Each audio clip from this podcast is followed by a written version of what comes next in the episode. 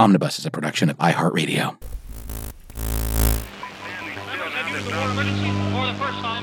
is Jim, and uh, receiving this message. We are Ken Jennings and John Roderick. We speak to you from our present, which we can only assume is your distant past, the turbulent time that was the early 21st century. Fearing the great cataclysm that will surely befall our civilization, we began this monumental reference of strange and obscure human knowledge. These recordings represent our attempt to compile and preserve wonders and esoterica that would otherwise be lost. So, whether you're listening from an advanced civilization or have just reinvented the technology to decrypt our transmissions, this is our legacy to you. This is our time capsule. This is the Omnibus.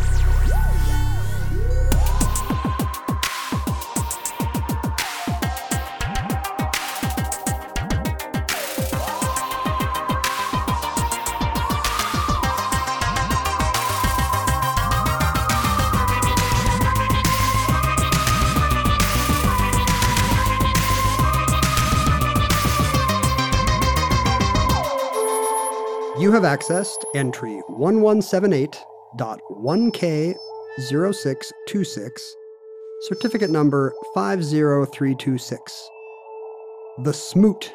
I had the privilege to uh, meet with uh, Oliver Smoot, who is a living uh, length standard. And Ollie, this honor is normally reserved for kings and pharaohs. How did uh, how did it happen to you? Well, I don't know about them, but I got it because I'm short. Five seven, I guess, is below average these days. Okay, and how many uh, Smoots was it across the bridge? 364.4 and an ear. How tall are you? I am five foot ten. Like I used to say, I'm five foot eleven when I was a little short, but I've been getting a little shorter in my 40s. Yeah. I'm pretty much straight up 5'10 now. Yeah, I have always said I was six three because I was always six three, but I went to the doctor not long ago and they said I was six two, which infuriated me. I refused to accept the measurement. I appealed to the concept of measurement uncertainty, which is uh, that no two measurements of a single thing can ever really be identical. Were you appealing to, you know, the photons of light entering the doctor's eye might actually. No, I was Shake. saying like, well, your machine isn't calibrated correctly. You know, the thing about measurement uncertainty is there are a lot of different ways that that uncertainty can can be produced. You it's know, the uh, it's the Heisenberg principle. the that's the new bell sound for you is the raspberry. Too lazy even to find the bell. It's right over there. or too messy. I had a, I had a very tall friend who was six nine, and he would always say six eight. I think oh, because he he thought that would be slightly less freakish. sure. But now he's you know he's in his forties as well, and now he's actually I'm sure he's probably six, six, seven, seven. or eight. Yeah, yeah. exactly. You you lose more the higher you go. You know, t- it varies with time of day. You should have had your doctor measure you uh, in the morning. Well, Once- that's what I'm saying. I mean, measurement uncertainty it can be calibration of instruments, it can be your system of measurement, it can be the procedure of measuring a thing, it can be the skill of the measurer, it could be whether you're wearing shoes. it can be the time of day, it can be the environment. They don't measure you with shoes. That's the problem. But thick socks, inch thick socks. I'm going to go home and come back with my thickest wool socks, and we're going to do this again, doctor. So, to really get a, an accurate measurement of a thing, we end up measuring it multiple times with as uh, great a degree of accuracy as we can, and then we kind of a- average the results. I mean, and there are, uh, we have instruments that can measure things to, um, you the know, angstrom. the angstrom, but we still cannot, well, we cannot perfectly measure a thing. Ask anybody who's ever done any home repair. You know, like Right. always just measure more than once. Measure twice, cut once. Measure twice and average them together, and you'll get you'll somehow get a different number. Weirdly, using the same tape measure, but I tend to measure three times and cut between one and three times. Yeah, it's the ratio is usually two to one. They say measure twice, cut once. So if you measure three times, you have to cut one point five times. Yeah, what I tend to do is cut long, try it. If it's long, sometimes you cut long and it fits perfectly because you want to, you know, you want to get a little wedge in there. Other times you have to like shave a little little micro bit Th- off. That's the haircut principle. You always want to err on the side of long. It's also the principle behind the intactivist movement, Oh, anti circumcision. Intactivist. Wait, you do not know the word intactivist? No, but that's wonderful. There's an intactivist running for president in this great land of ours right Oh, now. The intactivist. Andrew Yang is on the record as having intactivism as part of his platform. If you circumcise uh, your male children, you will be, it's effectively genital mutilation and you'll effectively deprive them of a lifetime of pleasure. The internet is full of genitally insecure people who are Yeah. saying this all the time. Uh, is uh, circumcision part of the Mormon tradition? Uh, the Mormon tradition is silent Because you, are a Western people, you could be like, you could be reinventing the wheel. I come from a, a long line of people that follow religious prescriptions. What's the Alaskan tradition on circumcision? I think, I have think a have a marmot do it. I think in uh, having been born in 1968, it was still the general practice, the accepted practice in the United States. Yeah, it was it was more more boys than not. Uh, how, are there things that you think of as being one Ken Jennings? Like one can like if, if I was a unit of measurement, what Yeah. it would be. What is? I mean, are, there have to be things where you're like, huh, that's Yeah. about one me. A Ken Jennings is six hilarious tweets a day. Like if you can do six really quality tweets, you- That's one. that's one the, Ken the Jennings. Ken. and if you do only three, uh, so I'm generally operating at about a half Ken. You're about a half a Ken. Yeah. You're a Ken. Yeah, three good tweets a day, and I put the phone down. I've never thought about this. What I would be if what if you? It's about it's newlywed game. If But- you were a dating game, if you were a unit of measurement, Yeah, bachelor right. number one. Uh, what unit of measurement would you be? What what is a be- Roderick? I think of a Roderick as uh, a unit of measurement of how uncomfortable an airplane seat is. like one Roderick is one amount, like it's 20% larger than a typical accommodation for a standard human is.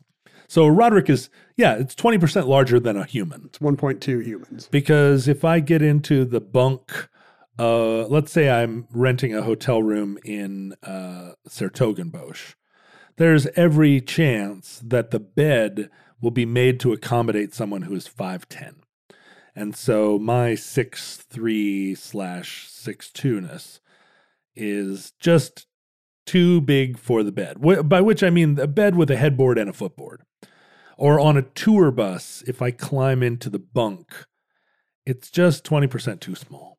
It's a forced perspective thing where you're not giant. No, You know, you're you're just slightly large enough for things to look and feel a little off. Yeah, I'm large enough to be on the upper scale of what a standard off the rack sh- extra large shirt will accommodate. So, an extra large shirt from Zara or Uniqlo will make me look like a pork sausage that's been on the grill for 10 minutes. There actually is a unit called the rod.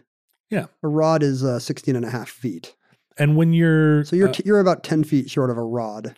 when you're uh, like orienteering or adventuring in the in the wilds, if you're in like a canoeing, uh, portaging environment, rods are That's still a pretty big if, by the way, yeah. for, for, for most of our listeners. as someone who went to Outward Bound as a teenager, we talked about rods as a measure of distance all the time. Really? Yeah, because we were portaging our canoes from lake to lake. And so when you thought about the distance from this lake to that and you're carrying a canoe and all your bags, it's a you're very frustrated. It's hard work.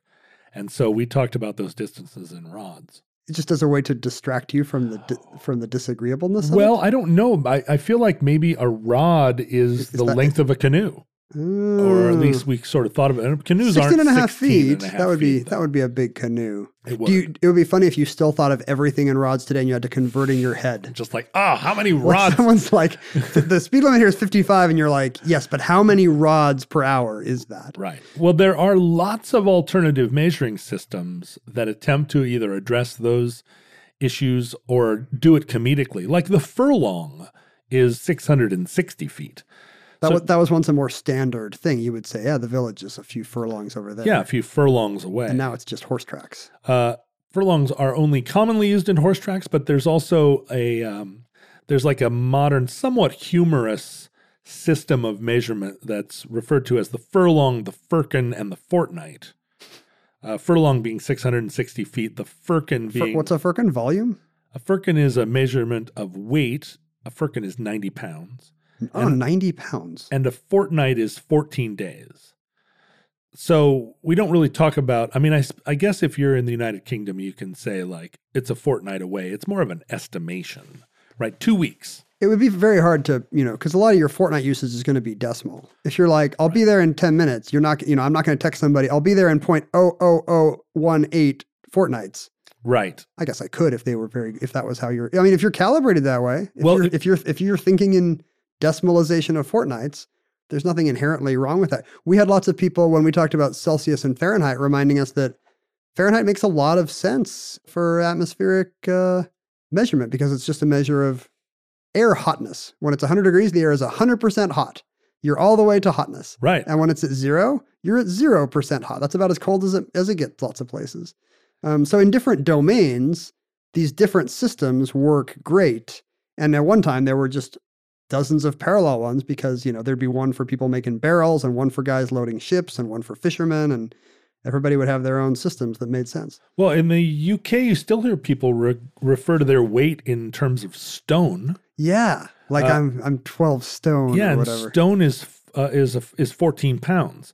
which is not a unit of, of human weight that comes up much. You, it's very hard to lose or gain a stone. Yeah, right. 14 pounds. Although, you know, as a bigger guy, I can lose 14 pounds or gain it. I need to lose a stone. I just I just don't know the way to do it. I need to ask British people, not the Bake Off people. I used to, my weight would fluctuate 10 pounds either way and I wouldn't notice. If I if I'd gained 10 pounds, I think I would yeah, I'd be like, "Hmm, something's weird." But it was always frustrating to other people who if they gained 10 pounds, it was like, "Oh no." And for me, it's like, "Oh yeah, last week I guess I lost 10 pounds." Weird when you're again 20% larger than a person.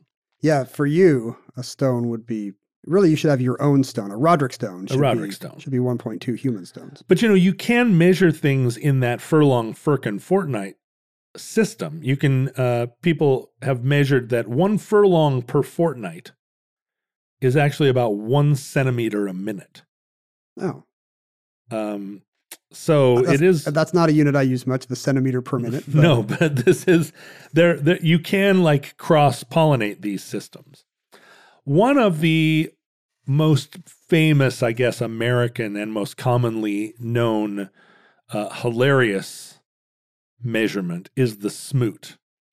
The Wha- s- what is a smoot? well, for instance, like a Sagan is also an American system of measurement. Is it Carl Sagan? Yeah, a Sagan refers to billions and billions of a thing.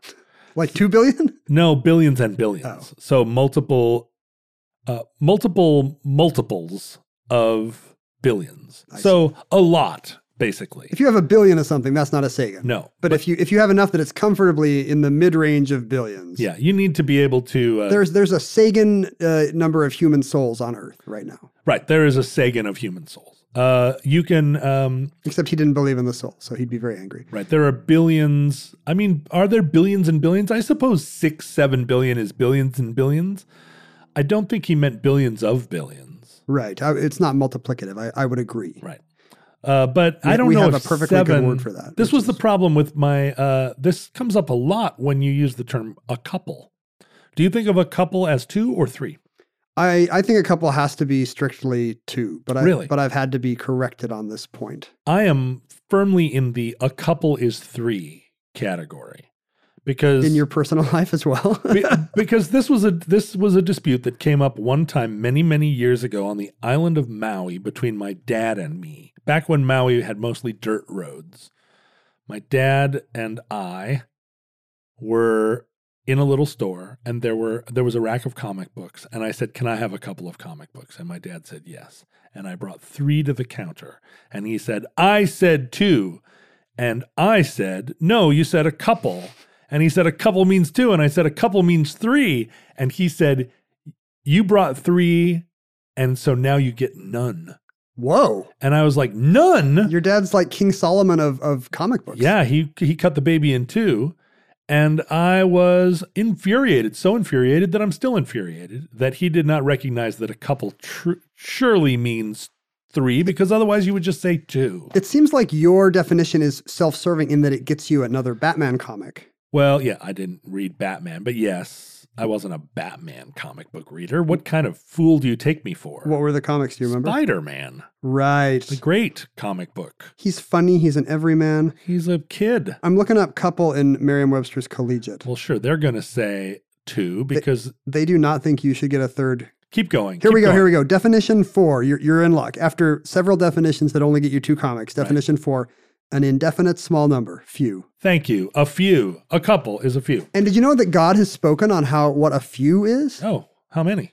Uh, in uh, let me see the It's got to be less than five, right? in the first epistle of, of Peter, chapter 3, verse 20, God is talking, or Peter is talking about Noah's Ark, and he says, In it, only a few people, eight in all, were saved. oh, okay. Well, a few. If you're talking about like how many people are, how many Compared peop- to the population of Earth that it's getting flooded. Right. I mean, how many how many French soldiers made it back from the invasion of Russia? A few. So it's a it's contextual. Yeah. If you have a few bacteria in your mouth, that could still be hundreds of Hundreds thousands. of thousands, right? But it's a yeah, it's a few relative to the potential of the thing. But there is no such ambiguity in the smoot. When it comes to meat, quality makes a huge difference in texture and taste. And even though it might be better for you and the environment, a lot of the higher quality meat you find at the grocery store is just too expensive for most people's budget. Thankfully, there's ButcherBox.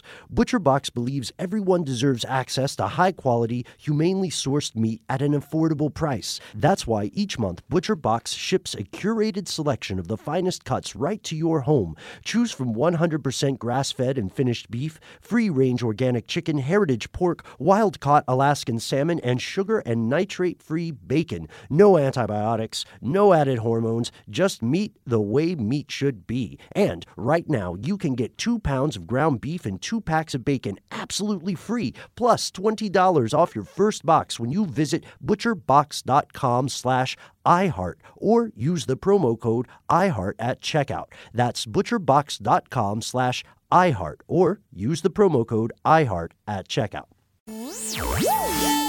Well, so the smoot is a unit of measurement that we can date very clearly to October 1958, when, as a, it, it's unclear whether you would classify this as a prank or as a, um, the, you know, frater- you didn't belong to a fraternity. I'm No. Did you belong to a Smarty Pants fraternity, one of those non-fraternity fraternities? Not or like Phi Beta Kappa or yeah, whatever. something like that. No.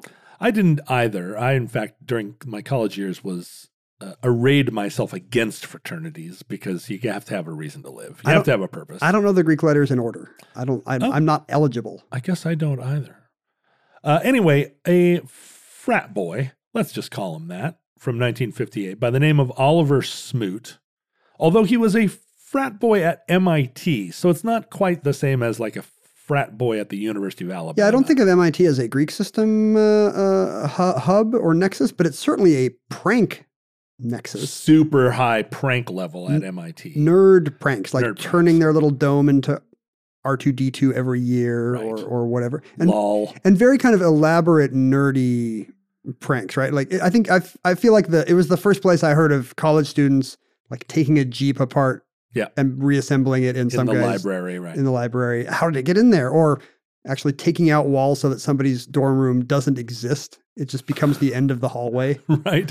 Or my old plan to put some of the uh, former Bush administration people into a shipping container buried in the desert and change the dimensions of the walls by micrometers over the course of time. Also, put uh, mescaline in their water. I'm not clear on how this prank works Oh well, all. it's a I- great prank. It's just it's a long con. uh, but Oliver Smoot and his fraternity brothers, and it, I, I can only imagine the like sort of beery moment where they uh, they settled upon this. But they decided to measure the Harvard Bridge across the Charles River, uh, which is the bridge. It's the bridge is not named for Harvard College. It's named for the same Reverend Harvard after which the college was named right. uh, because the bridge actually takes you right to MIT from Boston. They decided to measure the bridge in terms of how many smoots, which is to say how many times you could lay Oliver Smoot end to end uh, across the bridge. So they would they laid Oliver Smoot down, they marked him at his head, and then they moved. He got up and moved oh, he's not unconscious at this point. They're No, not no. they're not moving him around. No, he's prop. having a good old time. Uh, then he would get up and lay down again, and they would mark another smoot. Uh, and I think, It does seem like college was less fun in the 50s. If, well, if this is the wild shenanigans they got up to. you know, they they obviously, yeah, they didn't have like Halo to sit and play, but this does feel like a kind of MIT style goof. And I can only imagine that they picked Oliver Smoot because Smoot does sound like a unit of measurement. So they already had in mind the measurement before they did it. The measurement did not come from the bridge game. Uh, there have not been like extensive interviews of his fraternity brothers because the prank seems somewhat self-evident. Also, who is this a prank on? exactly. Well, that's what I mean. It it's not a doesn't prank. It doesn't qualify as a prank. It's a Gedanken experiment. I think it's maybe a prank on the citizens of Boston. It might have even been a prank on Oliver Smoot. They might have said like, "This is some hazing. yeah. You have to go lay You have to across go the lay bridge." down at every single point on Harvard Bridge. But it stops being a prank on Oliver Smoot because about halfway across the bridge, he got tired of laying down and standing up, laying down. I mean, that would be, it's like a CrossFit exercise. This is a guy who got into MIT. He can figure out a smarter way to do this. So what ended up happening is his fraternity brothers would pick him up and move him. I thought you were just going to say they have a, a stretch of painter's tape his height. No, they didn't That do you that. have to actually do it with a smoot. Well, and this is where we get into measurement uncertainty because they're, you know, making a chalk line at the end of one smoot and think about You've just got the width of the chalk mark exactly to reckon with. You've got the height of his hair, you've got you know, is he You've got uh, shoelaces. over time is he stretching out as they go? And also like operator Yeah, error. it's not clear to me that if I lie down, I'm always the same. Like like dis- No. small decisions about like how um, straight my legs are don't really affect your standing height, but they do affect your smoot Do you height. Your- arch your back? exactly. But I think uh, in the middle of the night on October 4th, 1958, it was sufficient to just sort of generally uh, measure like an, a- an estimation of a smoot, basically. And they came up uh, because Oliver Smoot is five foot seven inches tall, and that even is probably a rounding.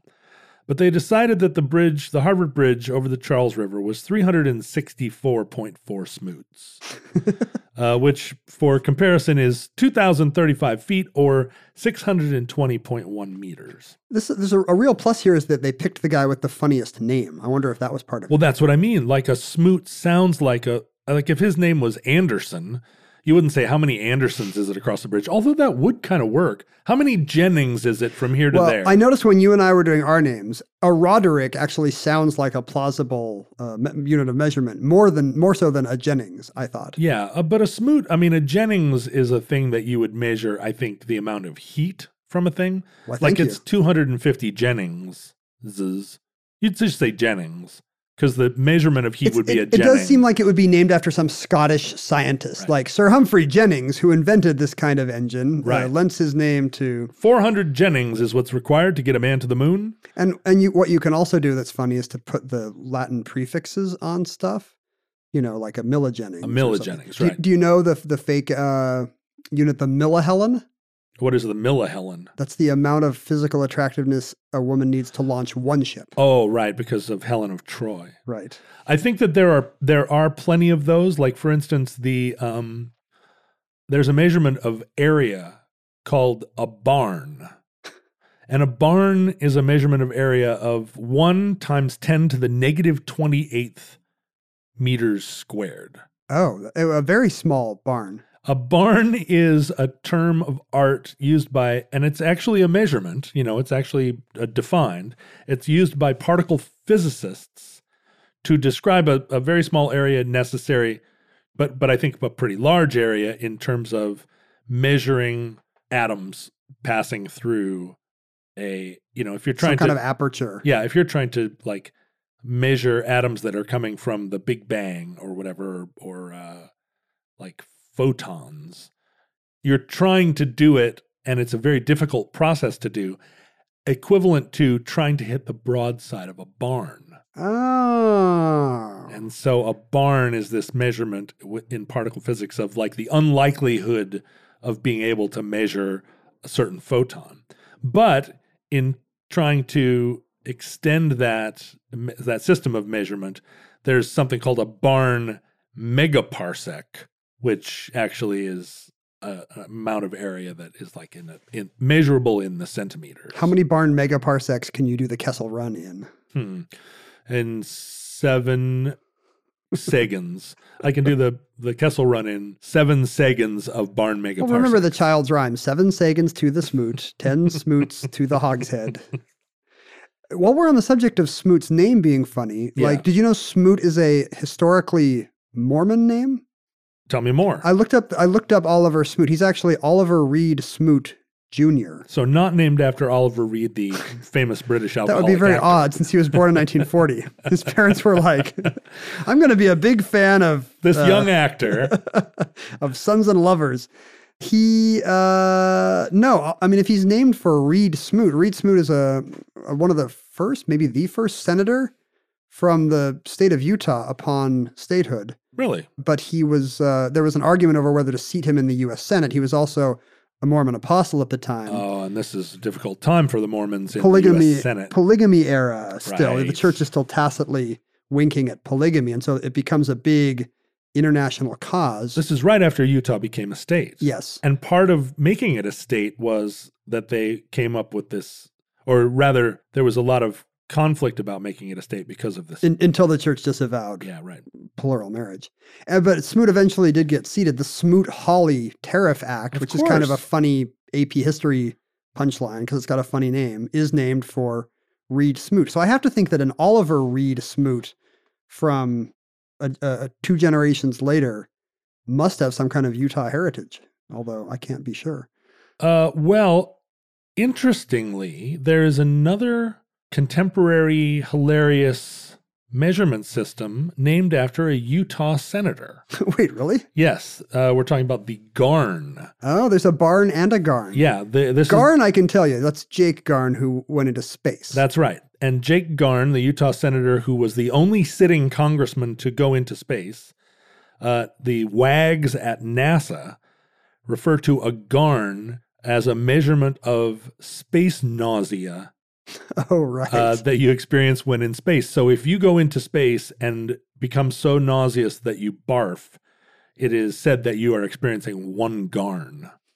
So I suppose you could have an amount of space nausea where you didn't barf, where you would be a portion of a Garn. there's a lot of measurement uncertainty with something like nausea, Yeah, which right. is like- very subjective. it's kind of like the measurement of when a woman is in childbirth and they say, point to the unhappy face that is Right. you right now. Well, there's there is often a set of benchmarks, you know, even for things like uh, you know weather scales, where it'll be like a storm of 0.7, you know, it might be related to the damage that it's caused, not to a number you can point out of, of wind speed or, Right. or anything like that. Well, and that's true of a lot of our systems of measurement. Like um, we say things like, how many times around, if you laid all the cable from a computer down end to end, it would circle the earth. Kids love that. Go back and forth to all the M&M wrappers ever sold could go to the moon and back 72 times or, Right. or whatever. Or it's as long as a, uh, as five football fields.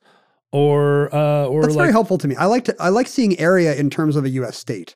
Like if some if somebody says, it's as big as Rhode Island. "Look how big Bavaria is." It's as big as yeah, exactly. Right. Uh, we, we all the time go into a bar and order a shot. But what is a shot? Wait, does a shot come from? Is it related to the shot you shoot? No, it's not. It's just a shot of liquor is its own measurement, but from bar to bar, a sh- Oh, I mean, I a, a shot can be poured a hundred different ways. A cord of wood. What exactly is a cord of wood? I mean, how if you put ten cords of wood next to each other, is it? It's not really a measurement of weight. It's a wonder if- measurement of area. I wonder if these are all gone. You know, if we're the last people that will know that there's cord, a wood specific thing, or a ream, a paper specific thing, or a hundredweight. You know, because these are left over from a time where industries created their own right. standards, and you would you would grow up, and your kids would learn how the shop worked, and uh, I mean, we and still now we're standardizing everything for laboratory reasons, and now it's going to be all cubic liters and sure now that we have a kilograms. a, a, a meter as decided upon. There's not even a real kilogram anymore. But we still talk about explosive power in terms of tons of TNT. Right. What the hell does that mean? Like, am I supposed to picture that? like 40 tons of TNT uh, in the jungles of Southeast Asia or in the deserts of Arizona. That reminds me of a thing I really don't like, which is when they tell you how many Hiroshimas something Yeah. something bad is. Like, really? Isn't it? I don't know how soon too soon is to turn uh, a humanitarian catastrophe like that into a unit of measurement. Like, Yeah. it's as sad as six 9/11s. Yikes. It's as bad as a hundred dead babies. But the thing about a smoot is that the smoot, So does it get used? the Like, smoot became, at, at, for a long time, I think the city of Boston uh, resented the smoot because every year the frat brothers of Lambda Chi Alpha at uh, MIT would go out in the middle of the night and they would redraw the smoot lines. they would just draw a, a chalk mark every five feet seven inches Every- along, along the bridge. They didn't get Oliver Smoot graduated in 1962 and was gone uh, and went and got a law degree, but they continued to propagate the smoot as a system of measurement, and Boston didn't like it. But over time, it became a beloved tradition. This is the uh, turbo encabulator thing where engineering humor kind of became recognizable outside the lab. That's right. And within MIT, which absolutely is obsessed with units of measurement because they're producing engineers and scientists And Hiroshima's. they are also producing Hiroshimas. Uh, but they continued to do this until Boston started to celebrate it. Have you always wanted to learn to play an instrument? Maybe you've even tried at some point, but gave up because you felt lessons were too expensive or that you just didn't have the time. Thankfully, there's Yousician. Yousician is the fun, easy, and affordable way to learn guitar, piano, bass, ukulele, and even singing. Just download the app to your desktop, tablet, or phone and start playing. Yousician gives you 24 7 access to a vast catalog of video lessons from professionally trained educators, as well as thousands of exercises and songs across dozens of music genres, all tailored to your goals. And with Yousician's award winning technology that listens to you play, you'll get real time feedback on timing and accuracy so you can actually see yourself improving as you learn. Start your extended 14 day free trial of Yousician's Premium Plus package at yousician.com slash start. That's unlimited access to thousands of lessons, exercises, and songs on as many instruments as you want for two whole weeks. Just go to yousician.com slash start. That's Y-O-U-S-I-C-I-A-N dot com slash start. Now, the, the Harvard Bridge has gone through many incarnations over the decades. It was built in eight, between 1882 and 1891. Uh, and it was there was a lot of conflict between the city of Boston and the city of Cambridge over who would pay for it and how it would be built. But it was built on a kind of like the course of the Charles River underneath the Charles. It's a lot. There's not a ton of bedrock there. It's a lot of gravel and mud and silt. And so the bridge was built in a kind of unstable way, and, and over the decades, it's it's been replaced multiple times. So mm-hmm. that the Charles Bridge that you see today, or I'm sorry, the Harvard Bridge that you see today, is in a way a kind of facsimile of the original Harvard Bridge. They, every time they bu- rebuilt it, they kind of made it look more or less like it used to look. Right. And at a certain point in the 1980s, they rebuilt the bridge. They did a major rebuild. And by this point, uh, so so the city of Boston kept trying to eliminate the smoot. Uh, and Boston's always trying to ban something. they are. They're trying to ban D.H. Lawrence. They're trying to ban the smoot. And they had at a point a plan to station guards on the bridge to keep What are they against? The chalk mark? They don't like the chalk mark? Well, they they just don't like that the that it defaces the bridge because the smoots also inspire other people to come do chalk artwork and other things on the bridge. I see. And also so there if are the smoot were existing on a piece of paper somehow given to tourists explaining the smoot, Boston does not object to it as a as a unit an of measurement. abstract concept. They just don't like chalk on their bridge. And also then there became a tradition of measuring how many smoots it was across the bridge from each end.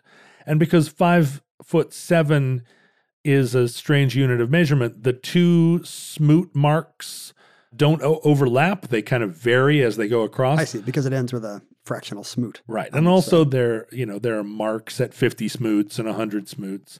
The actual measurement of the bridge is 364.4 smoots and an ear.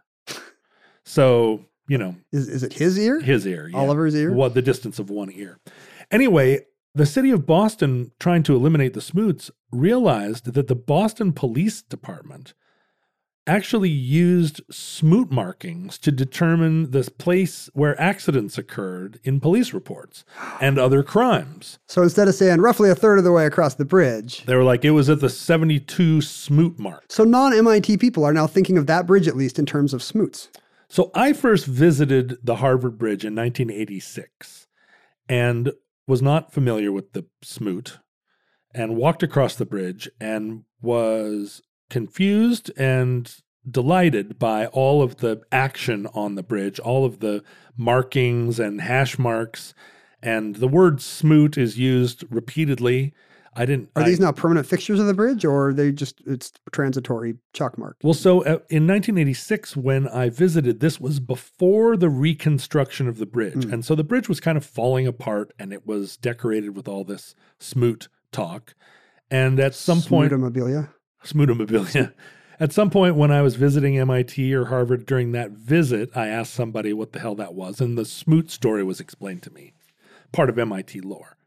So when the city of Boston rebuilt it during that period, the engineers that rebuilt the bridge in, in the employ of the city of Boston, uh, instead of using the standard six foot length for sections of the sidewalk, they actually built the bridge with sections of the sidewalk at five foot seven inches long. So there's like side, sidewalk, the, essentially the sidewalk cracks that will break your mother's back are now a smoot Are apart. one smoot apart. Oh, that's great. So Boston now has 100% embraced the smoot as a unit of measurement. The bridge is measured in smoots, although the chalk marks continue to not coincide with the sidewalk uh, smoots because it depends on where you start Right. measuring the bridge. And so there are lots of markings of various various systems of smoots. It's a measure of how, you know, MIT style engineers now have kind of control all of our access to information that you can now turn Google Earth to measure things in smoots So as opposed to k- kilometers or miles. Google Calculator, Google Earth, and Google Maps all offer you the opportunity to measure things in smoots, or they did until recently. And Google, I guess, decided that they weren't going to be a whimsical company and they were going to eliminate smoots from. Their search engine will still still do it. Like if you type in if you just type into the Google search bar, you know, 3 furlongs to centimeters, it will tell you six, 60,350 centimeters. And if you type in 100 smoots to kilometers, it will say 0.170018 kilometers So you could continue to measure things in smoots, even not in Boston, not on a bridge. if you were so inclined. Now, hilariously, and once again, we don't know very much about Oliver Reed Smoot. He's a public figure. A thing has been named after him that will exist long after he is gone. In our era, he's still alive, right? He's still alive. That's right. And he is cousins with a Nobel laureate.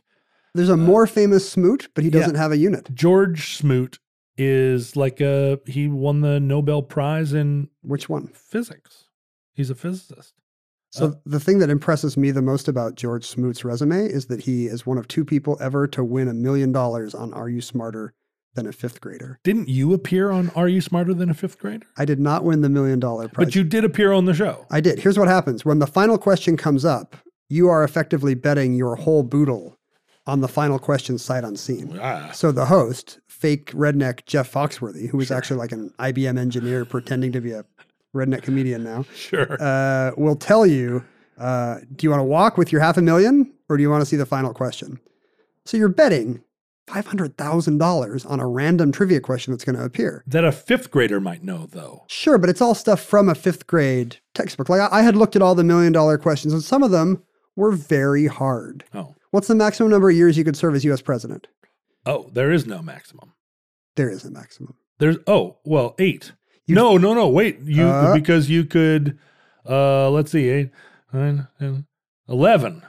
You can serve up until if it's more than half a term, you're ineligible to run the third, the second time. What really? Yes, you can actually you can actually in, uh, inherit the Oval Office without being elected, serve a full two years. That's how the twenty. So ten yes, uh, is the answer. that's how the amendment is written. Yeah, ten. oh, And so the, and there are plenty well, of I, I would questions have gotten like that. that. right after three times. But there is there's plenty of like which constitutional am- what's the name of the first U.S. space probe blah blah blah or what which yeah. constitutional amendment A lot of this stuff is legitimately hard. And so when you they- step back. I say, stepped back and took my half a million and went home, but they show you the question. Oh, what was it? Uh, what political party did uh, John Adams belong to? The Whigs. Yeah, I'm sorry. You have just lost half a million dollars, John Ouch. Roderick. What was it? Or sorry, I The have to, Know Nothing I have to, Party. I have to say it in Jeff Fox, Jeff Foxworthy voice. You just lost half a million dollars. I What, guess what was the answer? he's a Federalist. Oh, of course. Jefferson was a Democrat Republican, and he faced off against it. And I knew it, and so you can see my face kind of fall. Yeah. But George Smoot is more of a man than me, apparently. he went all the way to the million. He decided he would risk it all in the million dollar question, which was in what state would you find Acadia National Park? uh, Maine. That is correct. You just won a million dollars back.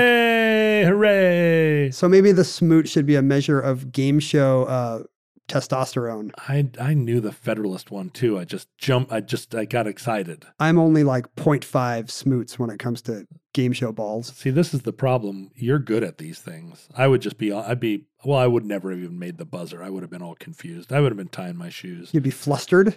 What's interesting about Oliver Smoot, and this gives a sense, although he has his Juris Doctor, this gives a sense of either the sense of humor of international governing bodies that we do not think of as having any sense of humor whatsoever, That famous UNICEF sense of humor. or wh- or whether Oliver Smoot became the Smoot because he was a member of a an academic culture that was already concerned with systems of measurement, which seems also likely. But in 2001, he was elected the president of the American National Standards Institute, which is a voluntary, like, uh, nonprofit organization devoted to getting all of the different systems of measurement standardized in American science industry and He, so he took over American weights and measures. And then in 2003 was elected president of the International Organization for Standardization, which is the global body concerned with standardizing measurement. There's probably something in their bylaws whereby it's like, here's how a chairman is elected, but if a man can uh, appear, you know, like who's, whoso can, right? It's like the sword and the stone. Whoso can appear, who is already a unit of membership, he may take his rightful place at the head of the table. That's what we can, I, I guess, cannot know until we actually talk to Oliver Smoot. Which came first, the chicken or the smoot? And that concludes the smoot. Entry 1178.1K0626, certificate number 50326, in the omnibus. Listeners, we come from a dystopian time of social media. What unit would you use for uh, for social media? What's a Uh, one beard second of attention. beard D- second? Yeah. Does your Is does that your, like a mansplaining unit? exactly? Actually, a beard second is a measurement. What's a beard second? A beard second is how long it takes, or how long a beard will grow in a second. Oh, it's a unit of length. Yeah, which is effectively It must be uh, length. That must be less than the width of an atom, isn't it? It's effectively 100 angstroms. but the beard second uh, then kind of like reverse engineered the beard inch, which is how long it takes for a beard to grow an inch, how much time it takes for a beard to grow an inch. So a beard second is a measurement of length, Length. and a beard inch is a measurement of time, and it takes 29.4 days for a beard to grow an inch. And Google uh, Google calculator Google will will turn also measure if you want to know how many beard inches or how many uh, beard seconds it is to grandma's house. Yeah, or beard inches. How, like how long does it take? It um inch. speaking of measurement uncertainty, that implies that all beards grow at the same length. Is that in fact true? Well, and I think that the International Organization for Standardization has a different amount of time for a beard inch than Google calculator. Because it's all these it's all these hairless uh, Yeah. uh, Scandinavian That's men. right. They're like, that's not how long it takes to grow a beard inch. Whereas, you know, like all the all the incels there at Google are like, oh, I grow a beard. brr, brr, brr." Yeah, the social media unit is probably like the fedora or Right, something. It's, derp. it's Yeah. how fast it takes you to swipe away from someone on a dating app. How many fedoras uh, does it take for a woman to quit being on Twitter for, for two months? It's probably a fractional fedora. It's probably like it only takes a few cent a fedora to chase a normal person off of Twitter. if social media still exists for you, we weep for you, we feel bad for you, but we are also hopefully still there for you. At least from our lifetime, our tweets are archived at, at Omnibus Project as well as at Ken Jennings and at John Roderick, where you can also find photos of John, speaking of fedoras, in, in a variety of hats. Herp, derp. Uh, our uh, we also had a uh, Facebook page. We say had, but we didn't start it up. No, it's a fan based community that we have almost no authority uh, within. We can we have some authority. We can um, if somebody complains about a post, we can delete it.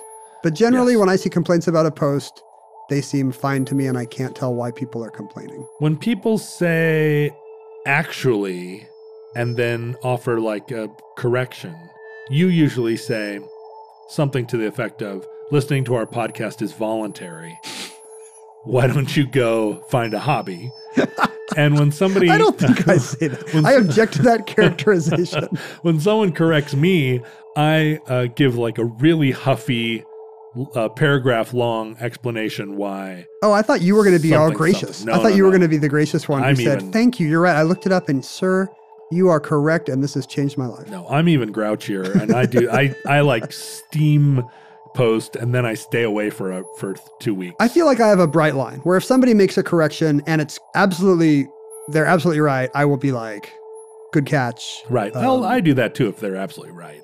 But um, if it's somebody just taking it like an uncharitable view of something we said, or like, you know, the, the, the typical online fault finding mechanism, Right. then I will be like, please, uh, I don't see why we have to do this. So why does this interaction exist? Yeah, that's right. So check out the Futurelings on Facebook, which It's a wonderful place. None of this ever yeah, happens. we don't we don't It's like actually complain about in in in, a, in the space of a year, I've only left two Huffy posts. Is that like HuffPost? Well, it's a measurement of how uh, fun a Facebook group is. It's uh, it's a per annum. It's yeah, it's like two Huffy posts, great, and that means I've only left two Huffy posts. There are there are like if I go on Reddit, I leave two Huffy posts an hour. Uh, if you really want to send us corrections, you you want to do that face to face. You don't need to humiliate us in front of a crowd. Please send that via individual correspondence to uh, the Omnibus Project at gmail.com, or if it comes with some kind of physical artifact that proves your correctness, if you need to show us Exhibit A. Right. Um, or send me a calligraphied letter explaining how I'm wrong, which someone did. Uh, yeah, did that did that make the medicine go down easier? it, it did. It was very nice. Then you can send those via postal mail to the Omnibus Project, PO Box 55744, Shoreline, Washington 98155. Futurelings, from our vantage point in your distant past, we have no long, uh, we have no, we have no idea how long our civilization survived. We have no idea how many beard centimeters Are left to are left. We, Uh, we, we need an episode. We need a unit of measurement for the omnibus. Oh, right. It's uh, How many millennia the omnibus has survived? Uh, past, how many how many millennia away the futurelings are? I was thinking maybe it's like a one hour and twelve minute increment that has about twenty six minutes of content. How many omnibi will be left till the end of the world? Uh, we hope and pray that the catastrophe we fear may never come, but if the worst comes soon, this recording, like all our recordings, may be our final word. But if Providence allows, we hope to be back with you soon for another entry in the Omnibus.